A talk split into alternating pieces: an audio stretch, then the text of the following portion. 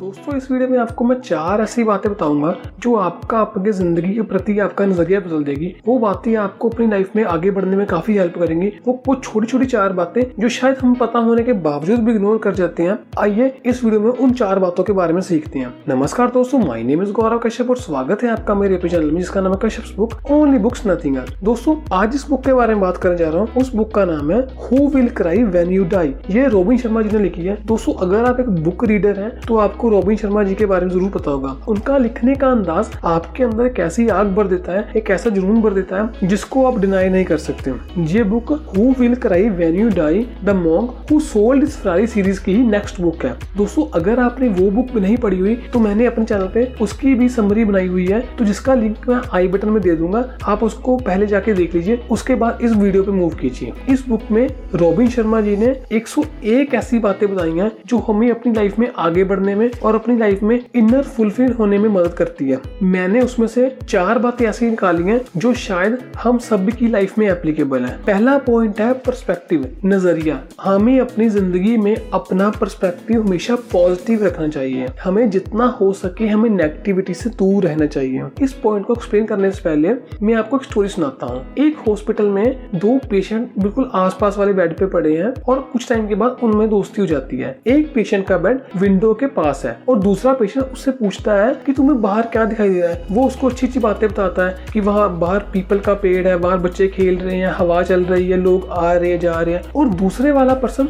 उसकी बातें सुनता रहता है। वो पहले पहले तो उसकी बातों को काफ़ी इंजॉय करता है, लेकिन बाद में कुछ टाइम के बाद उसको उनकी बातों से जलन होनी शुरू हो जाती है। उसको लगने लगता है कि यार ये कितना अच्छा है, इसका टाइम पास कितना अच्छे से होता है। ये बाहर देख के काफ़ी अच्छा नज़ारा दिख रहा है। मुझे कुछ नहीं दिखाई देता, मुझे पास देखने के से छत और पंखा है। ऐसे कुछ दिनों के अंदर उसके अंदर इस बात को लेकर काफ़ी गुस्सा भर जाता है। एक बार, एक रात को जो पर्सन विंडो के पास वाले बेड के पास था, उसको रात में इमरजेंसी प्रॉब्लम होती है और वो हेल्प बटन को प्रेस करने की कोशिश करता है, लेकिन कर नहीं पाता। उसके साथ जो कि उसका फ्रेंड है, वो देख के भी उसकी हेल्प नहीं करता और सुबह तक वो पेशेंट मर जाता है। और जब सुबह नर्स आती है, जो वो उसकी डेड बॉडी को वहाँ से शिफ्ट करने की कोशिश करती है तो वो साथ वाला पेशेंट पहले ही बोल देता है कि मुझे इस बेड पे शिफ्ट कर दो विंडो वाले। जब वो डॉक्टर वो नर्सिस उसको उस बेड पे शिफ्ट करते हैं तो वो काफ़ी अंदर से खुश होता है कि अब मैं विंडो से बाहर दिखा करूँगा। जब वो उस बेड पे आता है और विंडो के बाहर जाता है तो वहाँ देखता है कि वहाँ तो सिर्फ़ एक दीवार है, वहाँ तो आगे कुछ दिखाई नहीं दे रहा है। वो पर्सन उसको एंटरटेन करने के लिए, वो पर्सन उसका दिल लगाने के लिए अपने मन से स्टोरी बनाकर बताता था उसको और उसको अपने पे काफ़ी गिल्ट महसूस होता है और वो रोने लग जाता है। दोस्तों, मैं इस पॉइंट में सिर्फ़ ये बोलने की कोशिश कर रहा था कि अपना नज़रिया हर सिचुएशन में पॉजिटिव रखिए। नेगेटिविटी की तरफ़ मूव मत कीजिए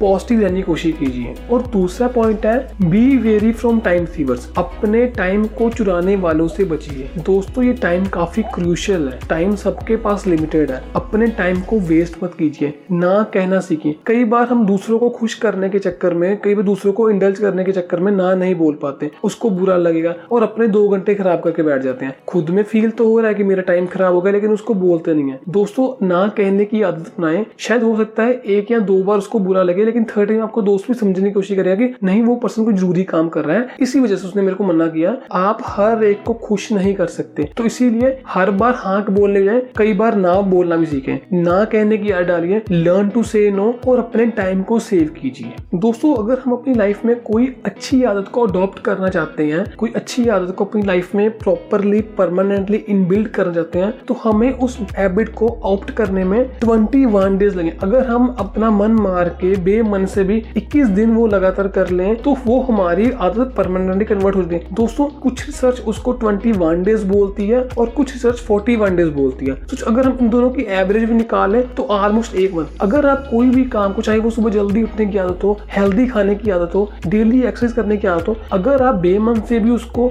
एक महीना कर लेंगे तो वो आपके अंदर इनबिल्ड हो जाएगी, फिर आप उसके यूज़ टू हो जाओगे। और दोस्तों, एक बात याद रखिए, हम कभी भी लाइफ में इतना लेट नहीं हो जाते कि हम जो पर्सन बनना चाहते थे, कि वो ना बन पाए। अपने अंदर के साहस को दिखाइए, अपने फियर से लड़िए और दोस्तों थर्ड पॉइंट है शेड्यूल वरी ब्रेक दोस्तों, हमारी सोशल प्रोफेशनल पर्सनल लाइफ तीनों इंटरलिंक होती है। अगर हम एक लाइफ में खुश नहीं है, अगर हम ऑफ़िस में किसी काम से दुखी हैं, किसी बात के अपसेट है तो वो बिहेवियर हमारा सोशल और पर्सनल लाइफ में दिखेगा। अगर हम पर्सनल लाइफ में अपने घर से किसी बात से प्रॉब्लम में अपसेट है, कोई चीज़ से टैकल कर रहे हैं, किसी चीज़ से जूझ रहे हैं तो वो चीज़ों का इम्पैक्ट हमारे ऑफ़िस में, हमारे ऑफ़िस के काम पे आएगा। दोस्तों, अपने वरी के टाइम को शेड्यूल कीजिए। इस दुनिया में सबके पास प्रॉब्लम है। आपको क्या लगता है, जो लोग जितना ज़्यादा अर्न कर रहे हैं, जो बड़े बड़े बिज़नेस टाइकून्स हैं, क्या उनको प्रॉब्लम नहीं होंगी? शायद उनकी प्रॉब्लम्स आपसे कहीं ज़्यादा बड़ी होंगी। लेकिन अपने वरिस को टाइम को मैनेज कीजिए। वो बात सारा दिन मत सोचते रहिए। इससे कोई सोल्यूशन नहीं निकलेगा। इनफैक्ट आपकी एनर्जी खत्म हो जाएगी। वरी हमारे अंदर की सारी एनर्जी को चूस लेती है। अपने वरी के टाइम को मैनेज कीजिए कि ये आप चाहे रात को आधा घंटा रख लीजिए, चाहे दिन में आधा घंटा रख लीजिए। कि ये आधा घंटा मैं अपनी टेंशन के बारे में सोचूँगा। सिर्फ़ टेंशन के बारे में सोचूँगा ही नहीं, उसके सोल्यूशन को फाइंड आउट करने की कोशिश करूँगा कि मैं उससे कैसे ओवरकम कर सकता लेकिन जब वो हाफ़ एन आवर है, जो आपने टाइम सोचा होगा, जब वो टाइम ओवर हो जाता है, तब आप उस चीज़ को, उस प्रॉब्लम को लीव कर दीजिए, छोड़ दीजिए, वो नेक्स्ट डे देखेंगे। आप अगर उस बात को सारा दिन सोचेंगे तो सोल्यूशन तो नहीं निकलेगा, लेकिन आपका वो दिन सारा टेंशन में जाएगा, आप अपने काम पे फोकस नहीं कर पाओगे, और आप माइंडली मेंटली काफ़ी थके थके रहोगे। दोस्तों, कोई भी पर्सन पानी में गिरने से नहीं मरता वो पानी में काफ़ी देर डूबे रहने से मरता है। सो so, मेरा पॉइंट ये है कि आप एक बात को लेकर ज़्यादा देर मत सोचिए अपने वरी के टाइम को शेड्यूल कीजिए। और दोस्तों ये one of the major point मुझे लगा इस बुक से सीखने के लिए कि अपने टाइम के अपने वरी के टाइम को मैनेज कर लीजिए। अगर किसी चीज़ का सोल्यूशन आधे घंटे में नहीं निकलता तो दिन सोच के भी नहीं निकलेगा। वो प्रॉब्लम है नो डाउट आज भी है कल भी रहेगी शायद टाइम के साथ सॉल्व हो जाए। लेकिन सारा दिन सोच के अपने टाइम को खराब करने से क्या बेनिफिट है? दोस्तों, हमारी 80 परसेंट प्रॉब्लम वो होती है जो हमारे पास से रिलेटेड होती हैं, जिसको हम सुधार नहीं सकते। हर कोई अपनी गलतियों से सीखता है, अपनी गलतियों से ही एक्सपीरियंस लेता है। उस चीज़ को छोड़ दीजिए लाइफ में आगे बढ़िए। अगर आपके पास करंटली कोई प्रॉब्लम है तो आप उस प्रॉब्लम को ऐसे सोचिए कि आपके आने वाली पाँच साल के बाद की लाइफ में वो प्रॉब्लम इफ़ेक्ट करेगी। अगर तो उसका जवाब ना है तो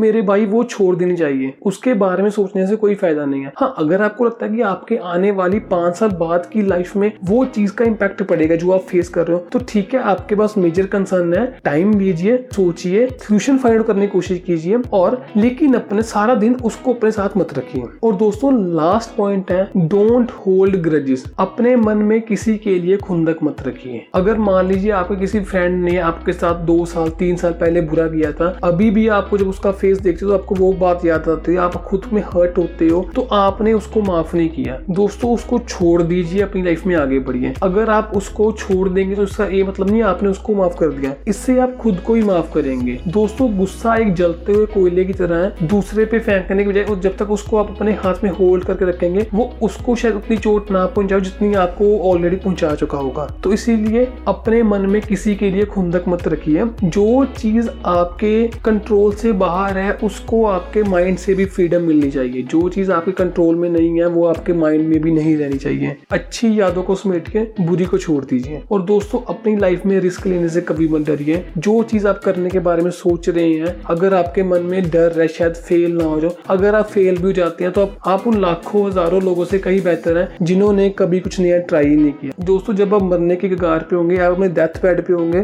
तो आपको वो बातें याद नहीं रहेंगी जो आपने फेल हुई थी। आपको वो बातें याद रहेंगी। आपको उन बातों पर रिग्रेट होगा जो आपने कभी ट्राई ही नहीं किया। सो इसीलिए फेल होने से मत डरिए। लाइफ में रिस्क लेते रहिए। चलिए दोस्तों, आज की वीडियो को समझ करते हैं। आपको आज की वीडियो कैसी लगी कमेंट करके ज़रूर बताइए। अगर आपको आज वीडियो अच्छी लगी लाइक कीजिए। वीडियो डिसलाइक कीजिए। और अगर आपको कोई लगता है कि आपके किसी फ्रेंड को ये वीडियो देखने की ज़रूरत है तो उसको ज़रूर टैग कीजिए। और अगर आपको ये वीडियो पसंद आती है, चैनल को सब्सक्राइब करना मत भूलिए। और मेरे साथ लास्ट तक वीडियो देखने के लिए थैंक यू